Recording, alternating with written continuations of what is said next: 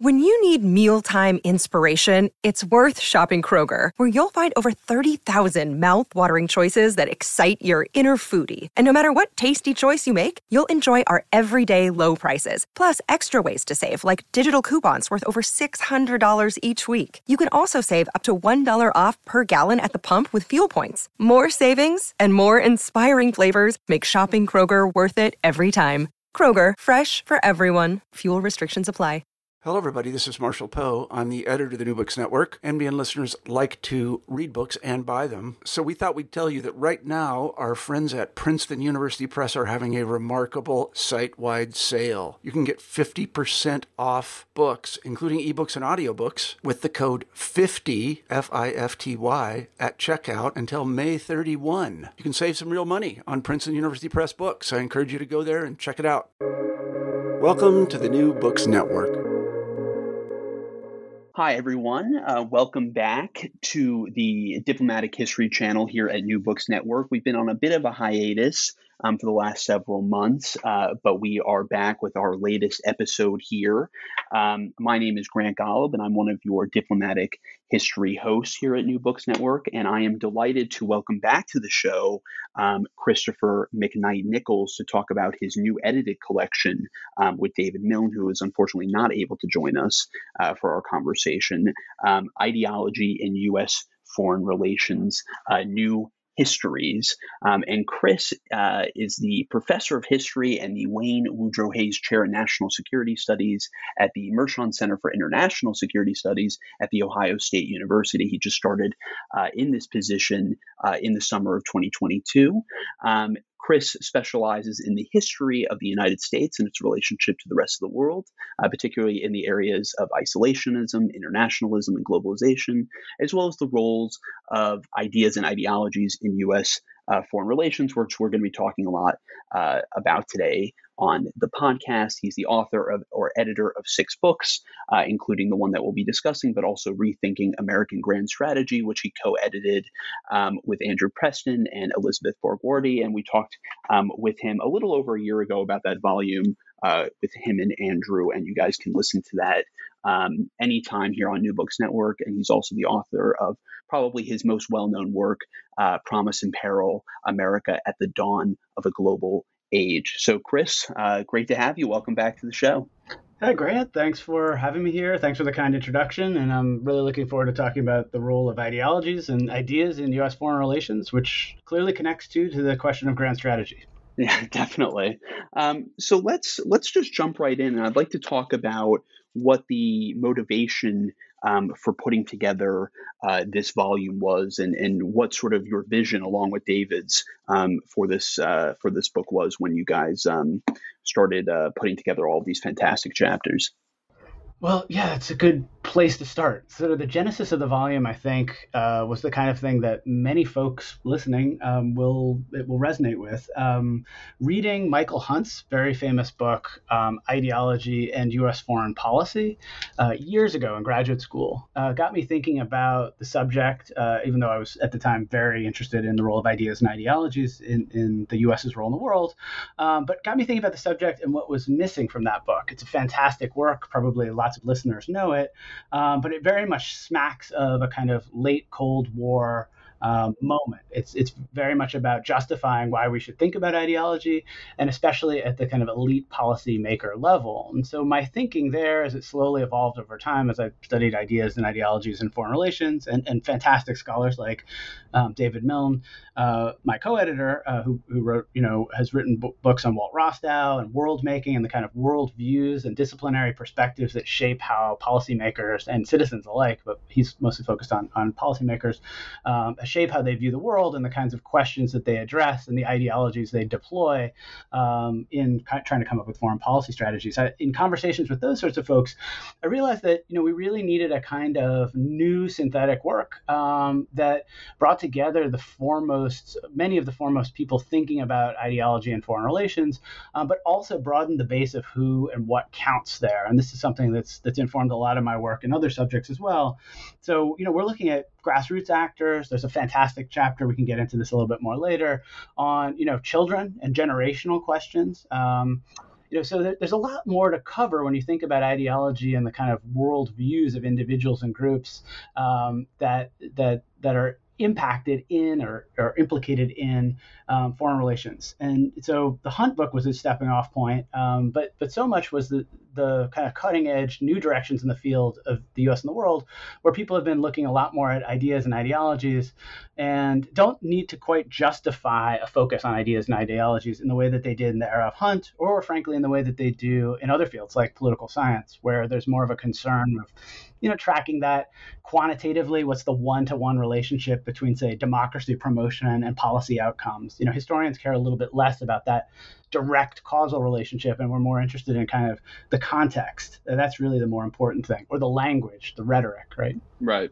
You know something that really i think struck me about um, what you were just talking about with the with the Hunt book, um, which was written, you know, at the very, you know, at the in the last years of the Cold War. I think it was published in 1987, um, in which you were sort of talking about you historians of, of that period had to sort of justify talking about ideology more. Is that when you listen to a lot of political discourse, um, I think you know over the last you know couple of decades, let's say, or or even less, um, especially I think amongst um, you know certain quarters of the discourse, there's sort of a, a, skepticism towards the idea of ideology as being a motivating factor, uh, not only in U.S. foreign policy but just in American politics in general, um, and sort of it's sort of seen as I think by some as a smokescreen for um, other other things that animate why people pursue certain policy objectives, and it usually relates to, um, at least in this sort of reading, economic forces, people's you know personal financial standing. You know, it's more of a there's more it's more of a cynical take, I think, on ideology as not being sort of a legitimate underpinning of why people uh, do what they do politically or believe what they believe politically. And so I, I, wanted to ask you about how you and, and David and a lot of your co authors sort of contended with um, sort of these more recent ideas about the role in ideology um, not only in American t- politics, but more specifically in American foreign policy, since that's what the volume is focusing on. Yeah. So I think first, I think your observation is exactly right. That's something we've maybe heard more of in recent years or heard at a higher kind of register or decibel level. Um, I, am not sure when you track the history uh, how different that is over time. I think, you know, when you look at policymakers and citizens alike, they've often eschewed a kind of um, ideological um, mantle uh, or have suggested that um, that the the real values underlying a policy that they hope to achieve or that the, a position they hope the U.S. will have in the world are shaped by other kinds of principles or assumptions or contexts. In other words, uh, if you look to some moments in the 19th century, questions about morality or you know Christian values uh, might have been what w- would have been championed in the political rhetoric, uh, alongside a kind of denial of any other ideology, say you know um, avaricious empire, for instance, or something like that. Um, but you know the, the, these are the tools of the historian um, that in fact when we look to the historical record when we look to political rhetoric when we triangulate across letters and documents and debates we can actually find you know that that there are um, foreign policy ideas embedded in that public rhetoric, um, and that, that, they're sometimes, you know, just as salient as anything else going on there. So, you know, I think one of the things that's interesting about this volume, we, decided to bring together, you know, senior scholars, very well-known names, and some junior people, kind of rising star folks, um, was that we disagreed in some ways about, you know, what constituted ideology precisely, or when, where, or how ideology made a big difference or didn't make a difference.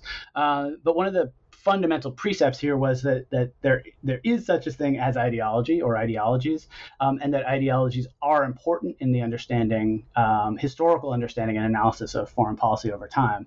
Um, and I think we can get to the more present context for sure. But but you know, as you go back, one of the things that the volume tries to do is start before the revolution and to think about you know how long it's been um, in U.S. history that that I, various kinds of ideologies have been evolving and developing um, to shape uh, how Americans um, and how uh, others perceive U.S. foreign relations, and that, that there are some through lines there that we can discern as historians that, that might help us understand, you know, the where we are in the world today, in fact, um, but certainly understand different kinds of pivotal moments in different ways by saying, okay, um, it doesn't matter that policymakers or citizens uh, want to reject a kind of ideological orientation. Can we find in the historical record ideas and ideologies at work? Right. And I mean, talking about one of those through lines, I think that's a that's a good segue into looking at your specific chapter in the book, um, which focuses on unilateralism, which I think is is a is an ideology or an underpinning of American foreign policy that goes, you know, that you can see all through American history. So I wanted to give you an opportunity to sort of unpack your chapter, um, thinking about unilateralism as a ideological underpinning of, of U.S. foreign policy. Um, how did you sort of approach this, especially um, when this is a, a topic, um, I think, from a lot of angles that has been written about quite a bit, but you have such a fresh take on it. I was curious to know, you know, how you were sort of thinking about this as you saw it over sort of the longue durée of, of American foreign relations. Yeah, so first, you know, there are a few historians and political scientists who have written uh, about unilateralism, um, but it, there uh, there's been less sustained analysis than I would suspect. That I was a little surprised to find that there haven't been many folks who've done much on unilateralism over time through U.S. history, uh, and I think you're exactly right to emphasize you know the kind of enduring uh, positioning of unilateralism. One of the things that I say, you know, in the chapter is that it may be the longest standing kind of default foreign policy ideology um, that the U.S. has, and it's one that the U.S. comes back to in very different contexts. Policymakers and citizens try to update. Um, you know, one of the the jumping off point for the chapter is was my observation, which which will probably resonate with with listeners, um, is, and also connects with where you opened, which was the kind of transactional unilateralist orientation of the Trump administration, um, and that that a lot of the commentary on this as a supposed abrupt break from you know say the World War II kind of consensus liberal international order um, of the U.S. being part of multinational and multilateral coalitions, collective security like NATO, and we could go on and on and make a long list. Um, that this was some abrupt break and it was a shock and it was it was a deviation and people couldn't understand it, right? And so one of the things I sort of note there is that um, unilateralism has often been brought up as a kind of to tar different foreign policies, but also as something that's heralded, uh, and that when you go you know much farther back and you think about some of the benefits for policymakers in different moments about a unilateral impulse or for citizens um, it's it's a really clarifying one because it asks the most basic question of all, which is, you know, what are the vital interests of the U.S. and is this particular policy designed to advance them? Um, now, of course, uh, there are myriad answers to that question that's al- almost always, you know, vigorously, hotly debated, uh, but it gets you to a much more um, precise and easy kind of uh, logical position than, say, clearly more complicated questions about multilateralism and collective security or uh, multinational trade deals, right? The sort of things that that both the Trump administration, but also say the Thomas Jefferson administration would have been wary of, right? That, that, that, that this could pull the U.S. into kinds of configurations of nations and groups against the U.S.'s best interests. It could factor in ways uh, foreseen and unforeseen in, you know, harming domestic interests, right? So just to put it diplomatically and broadly, right? Now we could we, we could you know um, uh, shoot down some of those kinds of claims pretty rapidly. But as a way of configuring that policy, um, that seemed pretty important to me. Um, you know, the other thing I think well, what I try to do with the chapters, it's a sort of a think piece on unilateralism. Like, let's think together about what it meant, what the definition might be. Um, yeah, I think it's fascinating, and it was news to me when I was doing this research that um, multilateralism was coined first as a term, and unilateralism came later. That seems okay. very salient. Yeah, that's very interesting. Right? Yeah. Um, the kind of uh, things that I've studied uh, related to isolationism, of course, factor in here. And I've been thinking about unilateralism as one of the key components of an isolationist framework um, for thinking through and revising the U.S.'s quote unquote proper role to the world.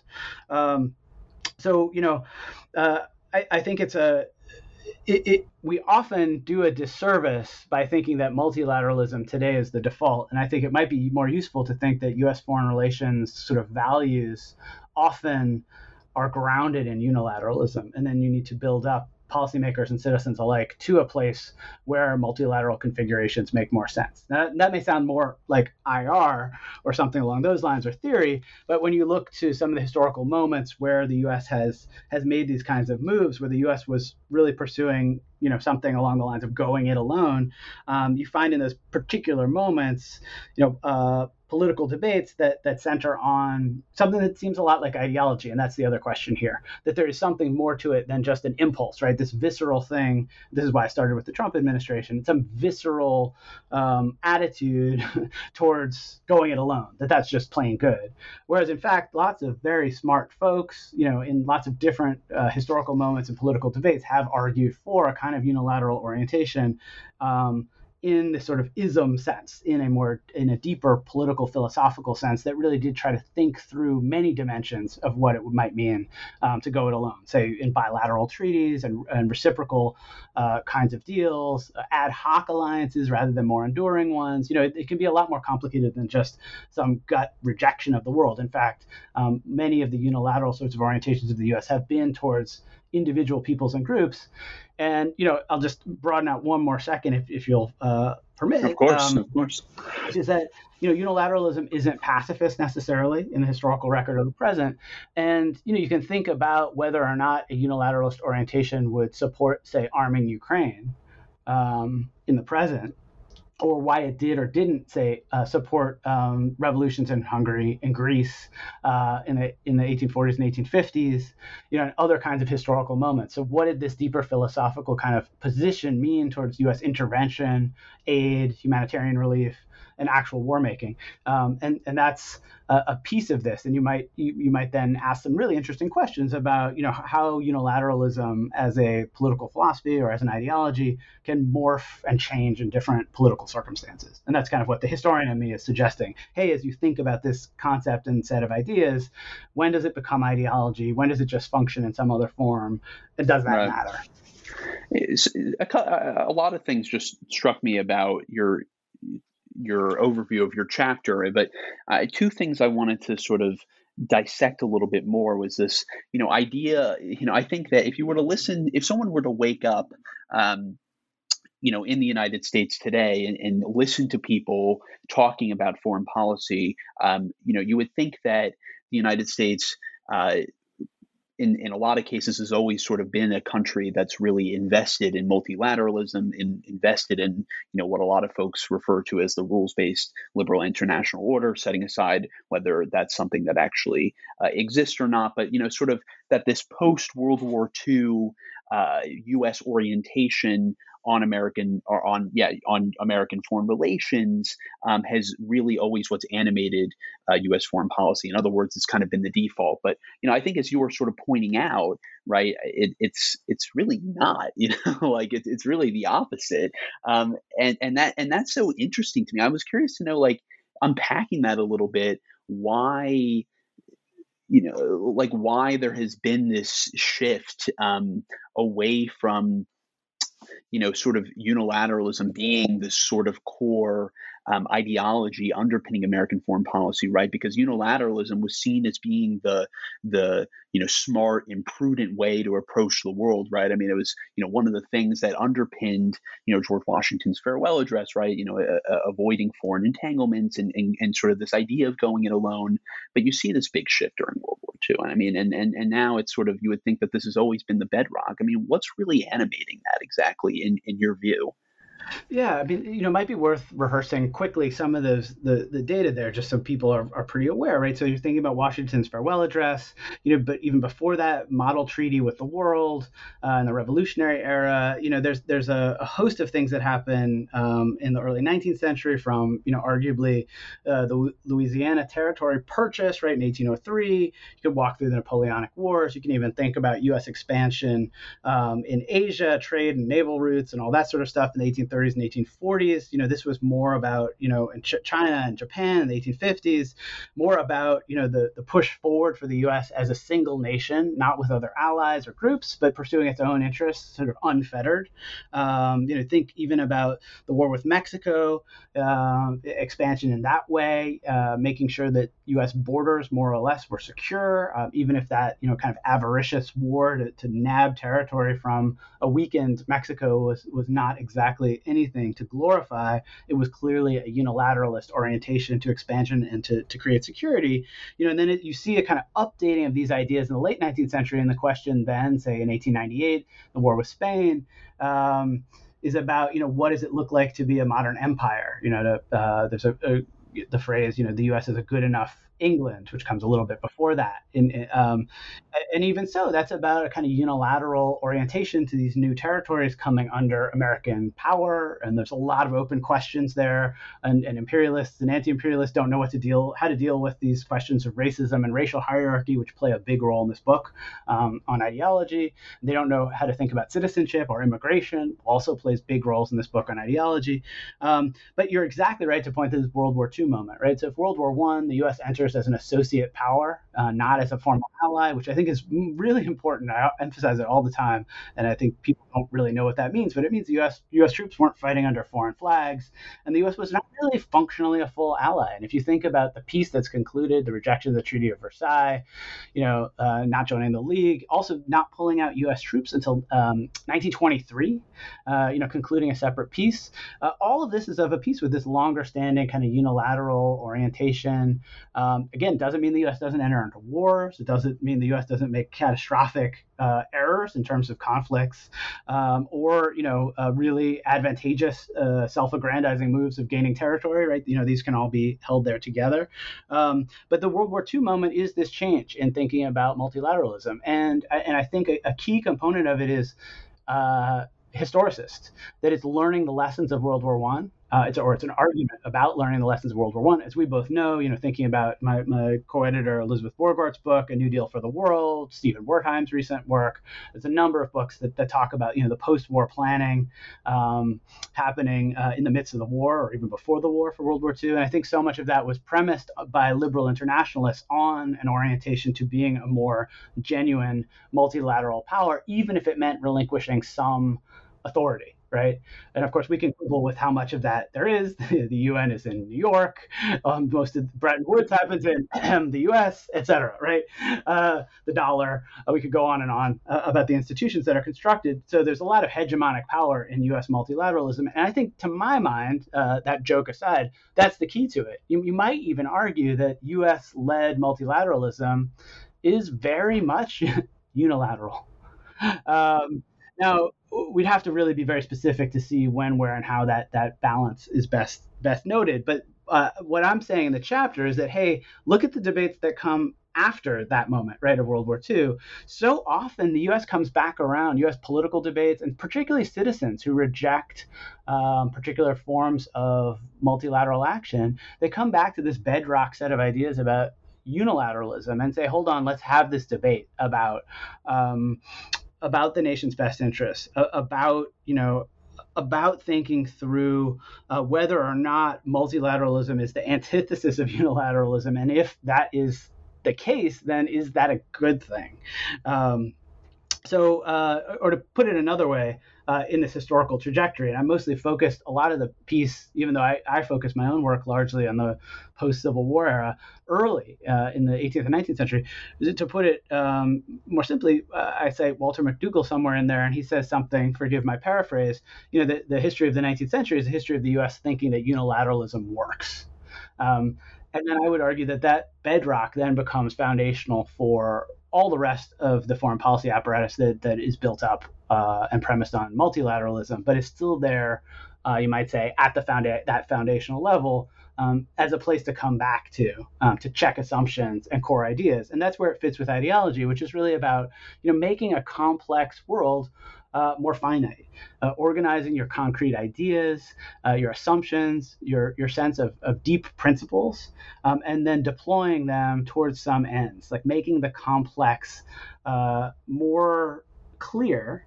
Um, and, and in that clarifying prism, you know, things like uh, unilateralism can be quite helpful in ways that multilateralism sometimes seem too complex. And this is where you get to the level of political rhetoric. How do you convince people that a certain cause for action is useful? And that's why I began with this question of, you know, was the unilateralism of the Trump administration so different? Um, and, and you know, my argument there is that no, it's not so different, frankly. Um, but the rhetoric they use uh, was both more persuasive to certain subsets of the U.S. and far more alarming to others who were saying, "Hey, you know, we're actually a multilateral country and we believe in these kinds of principles." Is there something about the development of American society, uh, American politics, American culture that has, you know, uh, pushed uh, you know important segments of the United States to be really enthralled with this idea of unilateralism as a as a core ideology in the creation of American foreign policy. You know, is there some sort of connection here with American exceptionalism or Americans' ideas about the creation of the American Republic, um, or are we real, or are Americans really not all that different from from people in in other countries who you know are, are crafting their own foreign policies. Well, I'm always of the mind to say Americans aren't that different from other countries and to be a comparativist there. Um, but I think I would say that American unilateralism um, historically has been grounded in uh, a kind of exceptionalism. Um, and one of the things that we find in a lot of the ideologies uh, in U.S. foreign relations in the book is that exceptionalism um, is, is, taken as a kind of core assumption, uh, sometimes very much uninterrogated. It's, and so I think that that's certainly true uh, for unilateralism. And I think you know in, the, in recent years, uh, if is that is that's part of your question, you know this this if we attempt to historicize the unilateral shift of the Trump administration. You know, I think one of the things we see is that these America First kind of nationalist unilateralist positions um, fit with a whole long set of policies that go pretty far back, and so that shift isn't isn't new uh, or, or, the current that current move taps into things that are that are much more longstanding. Um, that I would I would add, and I don't know how much I say this in the chapter to be honest. I, I think that uh, cosmopolitanism and pluralism changed the mix of how unilateralism was deployed in the U.S. And so I would date that in some ways to the to the rise of pluralist ideas that Horace Kallen, Randolph Bourne in the Progressive era, um, that that as lots more immigrants come into the country and the kind of melting pot ideal is debated and cultural values uh, are being heralded um, as as better off distinct than melted into some homogenized whole, a kind of unilateralism that coalesced around nativism um, becomes a much more potent stream in American political thought and rhetoric rhetoric it was there before, but I think it wasn't as under threat. The unilateralism of the 19th century, to be very broad and generalized, was often one of a weak nation trying to, to deal with security concerns and grow.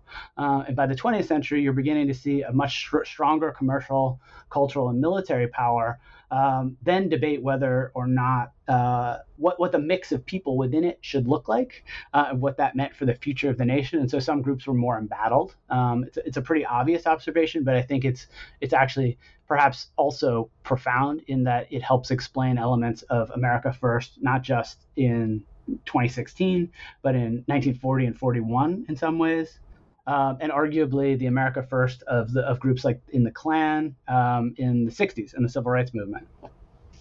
It's sort of uh, going off from from thinking about the idea of American First, which you know it's over like the course of the Trump presidency. It was always sort of fascinating to me, like how scholars, you know, historians, political scientists, you know, were coming back, political theorists were coming and say, you know, America first is not right, like something that Trump invented, even though one might think that he had, right? There's this really long, um, problematic, complicated history of this idea, you know, thinking about like the America First Committee uh, during World War II, you know, those who were opposed to U.S. involvement uh, in the overseas conflict or you know the America First ideologies of the Klan. You know, like you watch the movie Black Klansman and you see the Klansmen like you know toasting America First, which was supposed to be like this really you know jarring moment because that movie comes out right in the middle of the Trump administration.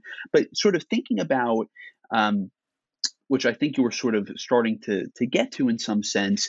Think and, and you talk about this in the chapter, uh, the relationship between the idea of unilateralism and the one of isolationism, um, which is a term that has been talked about, um, you know, has entered the discourse a lot again, um, you know, in large part because of the Trump administration's foreign policy.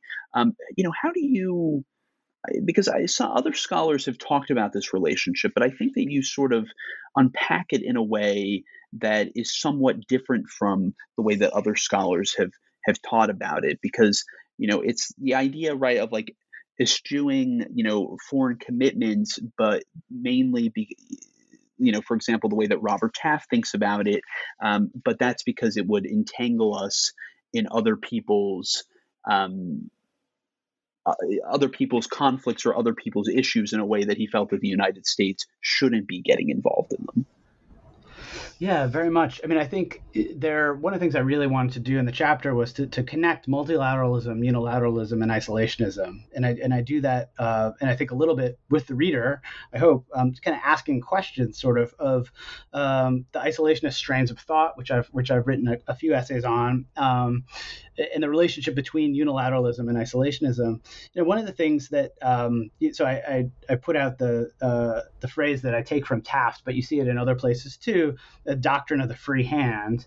And we often, you know, if you're if you're just quickly hearing that, you probably think, oh, laissez-faire economics. But actually, the free hand was about autonomy and sovereignty and and that the U.S. Uh, in the in the post World War II era should be prizing its sovereignty and autonomy more. Um, so for someone like Taft, the lessons of World War One and World War II are that the U.S. probably shouldn't be sucked into power politics in the world system uh, and should probably pursue its own course. So for instance, he's arguing um, and, and almost wins the Republican nomination in 1952. He's arguing for you know much smaller U.S. military footprint, you know next to no Marshall Plan. Um, don't don't ramp up uh, you know aid to Europe and anywhere near those the shape or size that we know of, and, and we, we now think of it as uh, almost universally positive in the sense that it helped grow the world system and economies and standards of living and all that kind of thing. Um, his argument was the U.S. would do a lot better if it devoted those resources at home. Um, you know, and, and that's a very persuasive kind of take, and it fits quite neatly with the sort of isolationist positioning, you know, as I've diagnosed it, um, which is to say, yeah, sure, you know, it's uh, although the phrase isolationism has usually been opposed, you know, frequently been used by opponents, right? It's a slur and it's an epithet.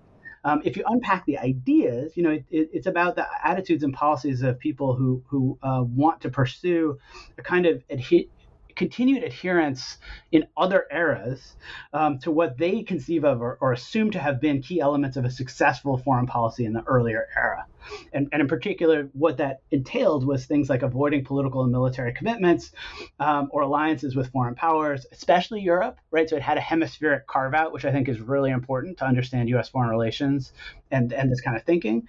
Um, and that it had this kind of unilateralist bent um, as one of the key components there. So you have a kind of uh, several main positions uh, within the isolationist. Uh, sort of um, intellectual constellation. I, I, often think of this best as understood as sort of in a constellation of ideas. There's these main points, um, and uh, and and in most of the main points of isolationism, kind of global uh, diplomatic commitments should be unilateral.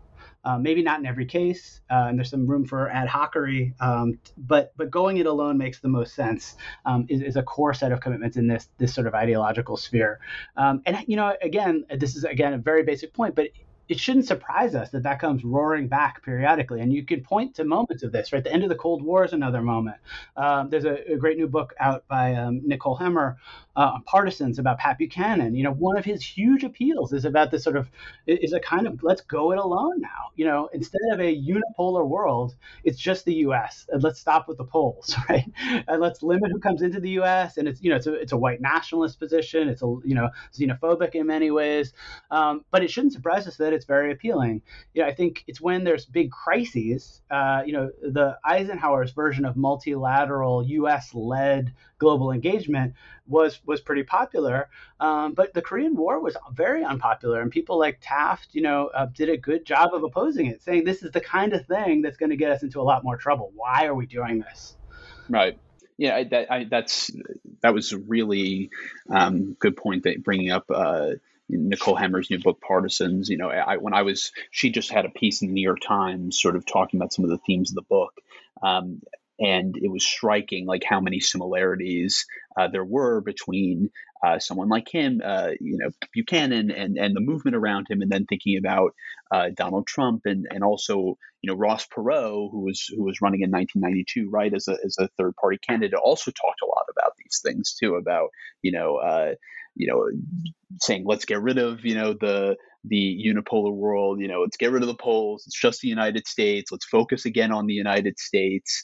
Um, you know, we don't need to be dealing with other countries. We need to limit the amount. And you know, he got like what was it, like eighteen percent of the vote in uh, you know the popular vote in in 1992. Like it was a really really popular position. I think a lot of people you know sort of uh, laugh at this kind of thing, right? But it was really attractive to a lot of people.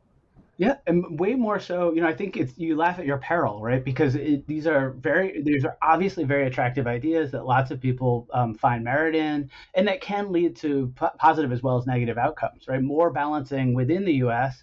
Um, can lead to things that lots of us want. You know, I mean, uh, one of the examples that I've often given when I've given talks on isolationism and unilateralism is to say, you know, that we know that this is a false quid pro quo, but it's there uh, the burn rate per month uh, in the Iraq War in the first four years was roughly the same as universal health care in the U.S. Now, it's not like the U.S. Congress was going to pass universal health care uh, in the early 2000s, but you know, if you think about how much these conflicts abroad cost the U.S. or multilateral kinds of commitments might cost the U.S., um, there's a clear appeal to some of these domestic things that actually cut across political the political spectrum. Um, so you know, it, it's it shouldn't surprise us that, that this is a really potent set of ideas. And the other thing, you know, this is speculation on my part. A couple of the chapters in the book um, touch on this. You know, these moments of rupture and crisis over historical time really help to illuminate the ideologies at work or that are under contest, that are under pressure, right, that are debated. Um, so, like 1992 is a good moment to see that. It's the Cold War seemingly over. You've got a recession. You're coming out of the Gulf War. You know, is this a new world order situation? You know, the the George H. W. Bush kind of orientation of a sort of multilateralism meets a sort of unilateralism, right? The unipolar moment. Um, or should something else uh, take precedence there? You could look to 4041 if we're just doing kind of America first kinds of moments, but you could also look to, you know, the Civil War, the 1840s and 1850s, um, you know, and the ideologies that are also at play in those moments are really salient. Um, so dare I, you know, introduce another one, but from the book, and one of the things you see, you know, a little bit uh, sub rosa in my chapter um, are arguments about civilization um, that that very often um, this is about civilization, uh, the way American policymakers and citizens and others think about their place in in this as a kind of Anglo-Saxon or Western civilization, um, and then about the relationship between civilizations, not in some necessarily hunting Huntingtonian sort of clash of civilizations way, but sometimes in that perspective, right? And this can have a racial hierarchical component, it can have an economic component or technological. Um, so those those dimensions of, of ideologies related to civilization were a surprising finding in the book, and they have a kind of fit with these moments of debate like 1992 right coming out of that what's the new world order going to look like and should it be you know more the vision of a perot or a Buchanan of, of a U.S. minding its own business and thriving on its own terms? Or is it a U.S. led world where the U.S. is spending precious resources um, to help others and, th- and thereby, supposedly, uh, they would question, uh, help themselves?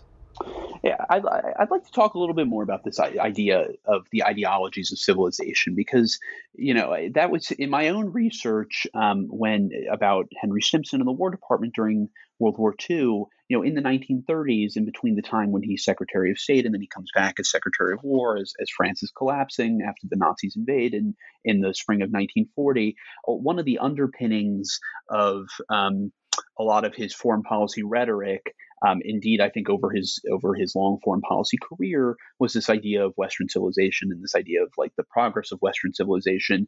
But the way that he sort of interpreted the fascist and right wing militarist threat emanating from Germany, Italy, and Japan was that they were posing um, sort of this internal, unprecedented threat to the Western civilization. It was almost it wasn't like an external threat, but it was it was coming from within, and that that was even more um, something that had to be defeated because it, it basically um, it, it, once it becomes visible, it's already too late. Like we, we the, the ship has sailed, and and it becomes that much more um, difficult to to root it out and, and destroy it. And of course, you know, he, he winds up being quite prophetic, even though no one is really listening to him in the 30s, um, because then you know the Nazis and, and the Japanese become so powerful, uh, you know, by the early 1940s and and, and Italy to a lesser extent, um, that you know it takes some massive world war to to defeat these um, totalitarian powers. So I was wondering if we could talk about um, Oh, the through lines of this idea of civilization as an ideology in U.S. foreign policy. I mean, that's something that you said was one of the surprising findings of the book. Yeah, we didn't expect to hear it in so many chapters and see it in so many sort of historical moments. And I think you're pointing out a, a great way way to understand sort of threats from within and threats from without. Um, you know, there's a terrific chapter, I think it's the second one in the book, um, by Ben Coates, Benjamin Coates, on American presidents and the ideology of civilization. And that's the one that confronts this most directly but you see this in a number of other contexts throughout the book. Uh, you know, one of the things that, that Coates does is is talk about civilization as kind of a capacious container for empire as well, um, and so how how presidents have used ideology of civilization to advance their varied visions of empire, from sort of Jefferson's um, you know Republican empire, empire of democracy, um, to to more you know. Uh, more overt, direct kinds of um, civilizational projects to advance empire through territorial acquisition. Uh, not that that wasn't Jeffersonian as well, um, but you know, I think uh, one of the things that we see in the civilizational arguments in in ideological uh, terms in foreign relations um, are uh, claims about um, racial hierarchies, uh, uh, claims about um, uh, who and what counts as an American, which is something we've hit on before. So immigration is deeply implicated there. Um, it also suggests uh, different kinds of visions of um, singular versus plural. Are there multiple civilizations at work um, in the US and around the world? Uh, and how the U.S. is, might be rooted in antiquity. So if you think about the founding moments of you know uh, basing American democracy on ideas about you know ancient Rome and Greece and early democracies, but updating that through kind of Enlightenment principles, um, which civilization or civilizations does the U.S. belong to? Um, is part of that contest over questions of civilization.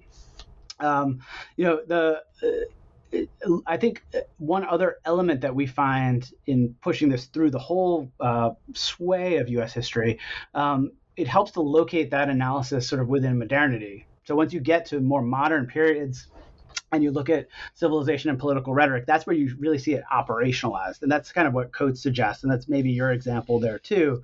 Um, after World War One, you know, presidents talk a lot more about defending civilization, uh, and they're not as invested in promoting it, right? So they're, you know, it's not this project of civilizing; it's about a defense of civilization. And frankly, back around again, and you know, I didn't expect that we'd do this, but if you think about the more recent presidencies, and particularly the Trump administration, his version of civilization a very narrow one, very Western, you know, very Anglo-Saxon, if, if you will, um, was not about promoting, but it was very much about defense, right? It was very reactive, under threat kind of thing. Whereas if you think about the earlier 18th, 19th century version, it's about advancing a kind of maybe even multiple civilizations approach to this. Um, and that seemed to be a divide that I hadn't thought much about. Um, and this speculative chapter and some of the other chapters, you know, flesh out a bit.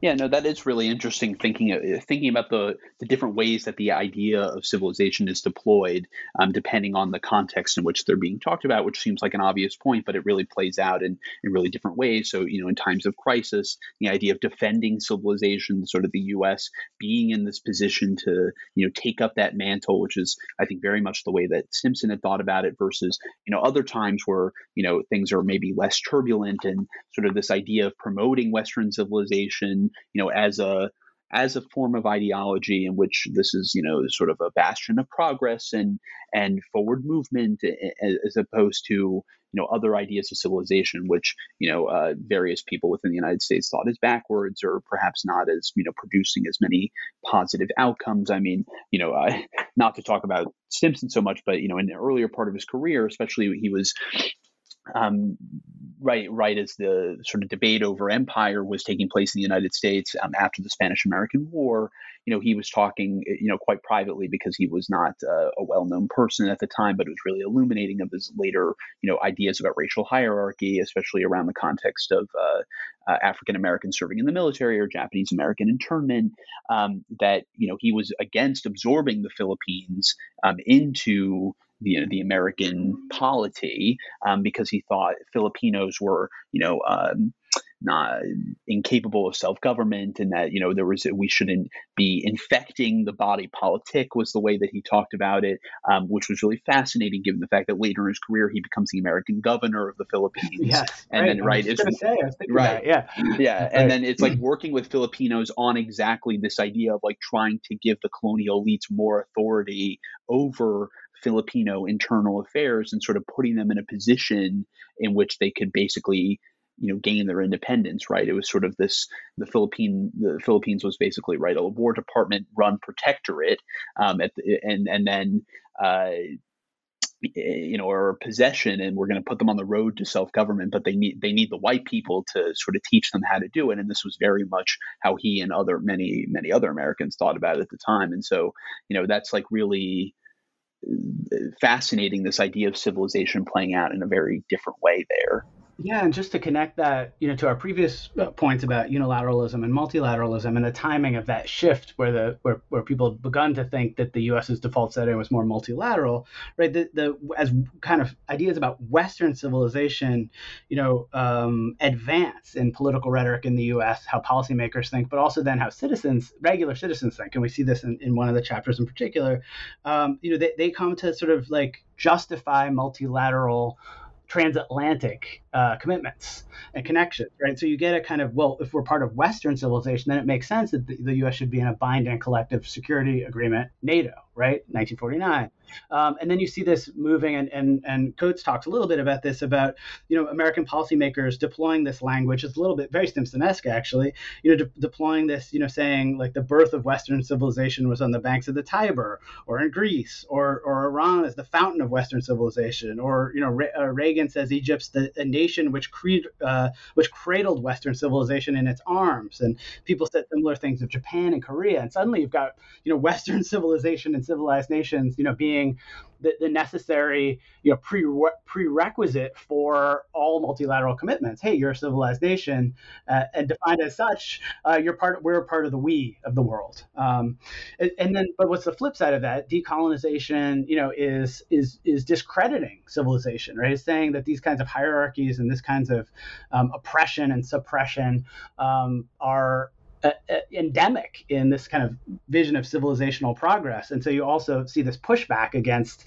some of this civilizational language. And, and so then you, you what we don't see, what Coates notes and a couple of the other chapters notes as you move through the 20th century, you see a lot less of civiliz- civilizing missions. And you might see civilizational terms for, for a variety of things, but you don't see it in terms of so- Soviet threats in particular.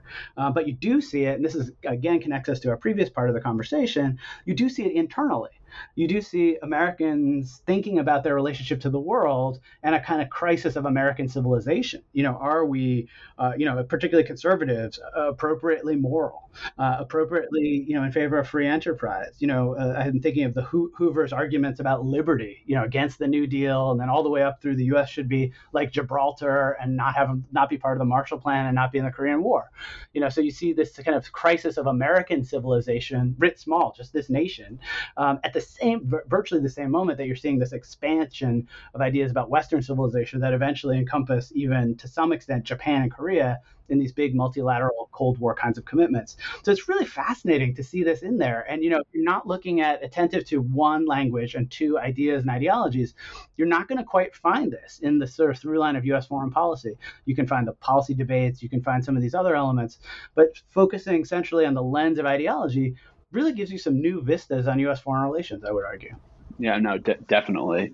Um, switching switching gears again, just to to close out our conversation. You got you and David start your introductory chapter. You know, thinking about uh, Barack Obama uh, and and sort of his um, ideology uh, of, of almost anti-ideology, which uh, you know I think I think it's very much an ideology in and of itself, um, especially in his approach to to foreign policy. And I was wondering if you could sort of unpack that for our listeners a little bit and talk about the dangers of you know basically trying to sideline the idea of ideology in the creation of American foreign policy because I, I do think that uh, this does trip up uh, President Obama personally and the Obama administration as they confront a lot of the problems that they um, were, were looking at uh, during his presidency. So one, I absolutely agree with you. Um, I think you're right, and I was surprised as we wrote this, as we conceived this. We gathered all in Oregon in 2019 for a big international conference of many of the authors. Unfortunately, not everybody could be there, but many of them. Um, we hashed this out. We debated to some extent. Then, you know, what were the ideological blinders of the Obama administration? And then, as David and I were writing this uh, and re- rewriting it, uh, it became more and more clear to us that we had to kind of call that out so the, the argument you heard uh, as Obama you know, ran for the presidency in 2008 and, and, operationalized his you know National Security Council kind of philosophy was you know pra- quote unquote pragmatism over ideology.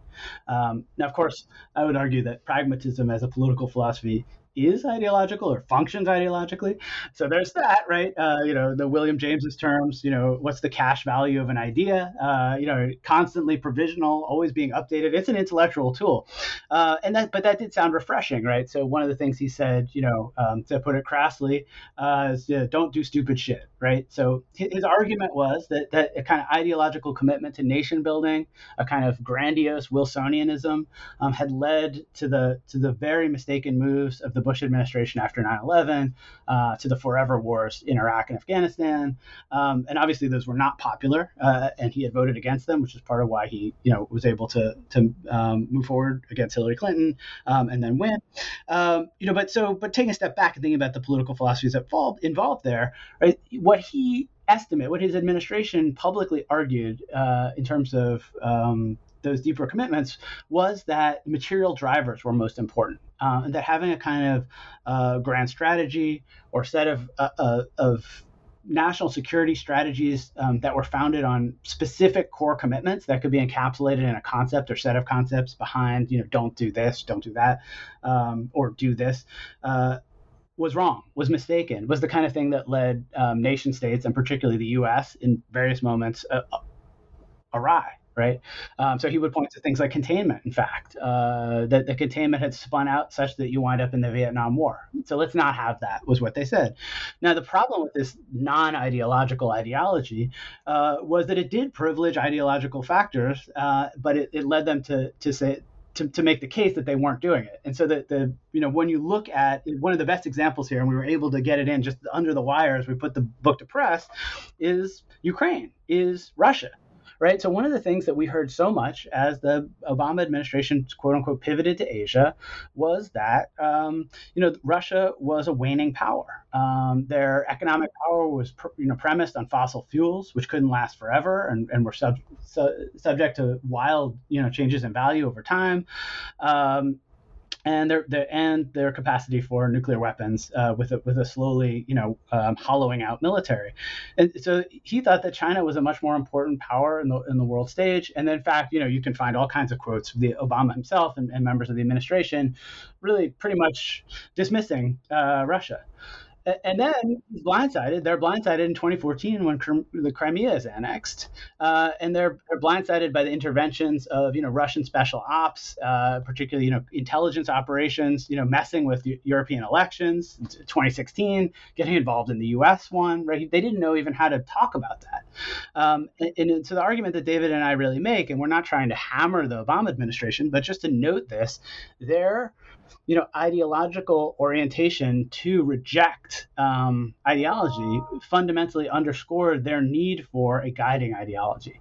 That that they dismissed too many factors um, uh, with their own you know preconceptions, and and that really uh, harmed policy planning in particular um, related to to Russia, uh, but also more broadly didn't allow the Obama administration to, to develop something like a grand strategy or something bigger, right? And so, you know, there were all these arguments. Does Obama have a, a demi doctrine? Is there a doctrine at all? And think about, you know, the arguments about Syria and a red line and not not pursuing that. You know, it looked very ad hoc. It looked like um, more like the caricatures of the JFK administration, like crisis management. You know, um, and I think you know when we look in historical perspective, we'll see you know w- what what it looks like. But certainly, as, as we were putting this book to press and thinking about the ideologies that had guided recent administrations, eschewing ideology uh, really doesn't play well um, doesn't and, and in particular because you know we have ideologies at work. And so we might as well interrogate them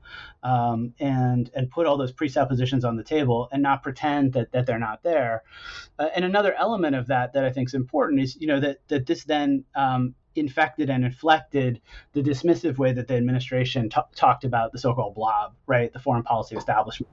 And it isn't to say that there aren't many problems of foreign policy groupthink in the U.S. You and I could probably spend a whole nother session just talking about those problems.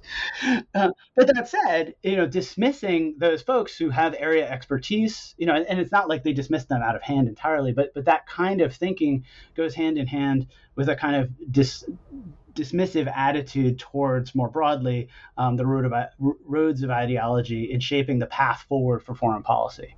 Yeah, now, yeah. When you were talking about all the you know quotes that you know Obama or his um, his team were you know making during his presidency about dismissing Russia, it just made me think of perhaps the most well known one, which is the third presidential debate between him and Mitt Romney in the 2012 election, in which you know he's basically like uh, tor- you know tormenting Romney for you know calling Russia like America's biggest geopolitical foe. And you know, I, then you know a couple of years later, especially with all of the things that are happening in Ukraine, um, you know, after the 2014 uh, illegal annexation of Crimea, you know, Romney's looking, you know, kind of like prophetic, you know, in a way that, um, you know, made Obama, I think, look kind of silly, um, even though I don't think Romney had any like specific, you know, expert geopolitical insight, but it definitely was not uh, a good look uh, for the Obama administration. Only a couple of years after, uh, you know, Obama was, you know, making fun of of Romney for that. But um, yeah, uh, absolutely, and and it, you know, it, it, it fits with other other permutations of that. The Assad regime in Syria, underestimating their capacity to deal with, you know, the civil war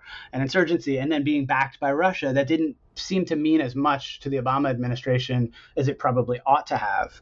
Uh, you know, and there's there's a number of other uh, factors like this that I think you know have um, have profound ideological dimensions and yet they were trying very actively to suggest that they weren't that right? That they were being driven by material drivers. You know i mean this is almost a marxist orientation. This is certainly a very a new left right? Economic drivers are most important in the world and ideas and ideologies don't matter as much and they're harder to track and therefore you know arguably less important. But if you think about what what we've heard Putin say in recent you know months about his sort of vision for a grand Rus, you know, imperial Rus, you know, that goes back to some not even actually historically grounded era, it's very much this this sort of ideological orientation to some something that, that that's you know pie in the sky um, and willing to sacrifice all kinds of things, you know, that, that seem fundamentally irrational, right?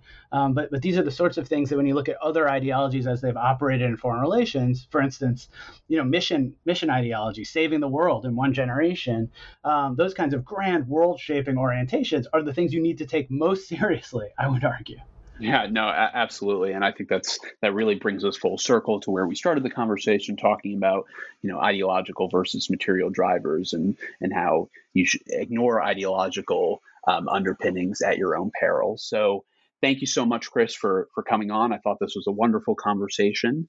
Uh, the book is Ideology in U.S. Foreign Relations New Histories. It was just released uh, August 2022 with Columbia University Press, co edited um, by Chris Nichols, who I was just speaking with. And David Milne. So, thanks very much, Chris, for coming on. And uh, to our listeners, thank you very much for listening. And we'll see you again soon. All right. Great. Thanks so much for having me on.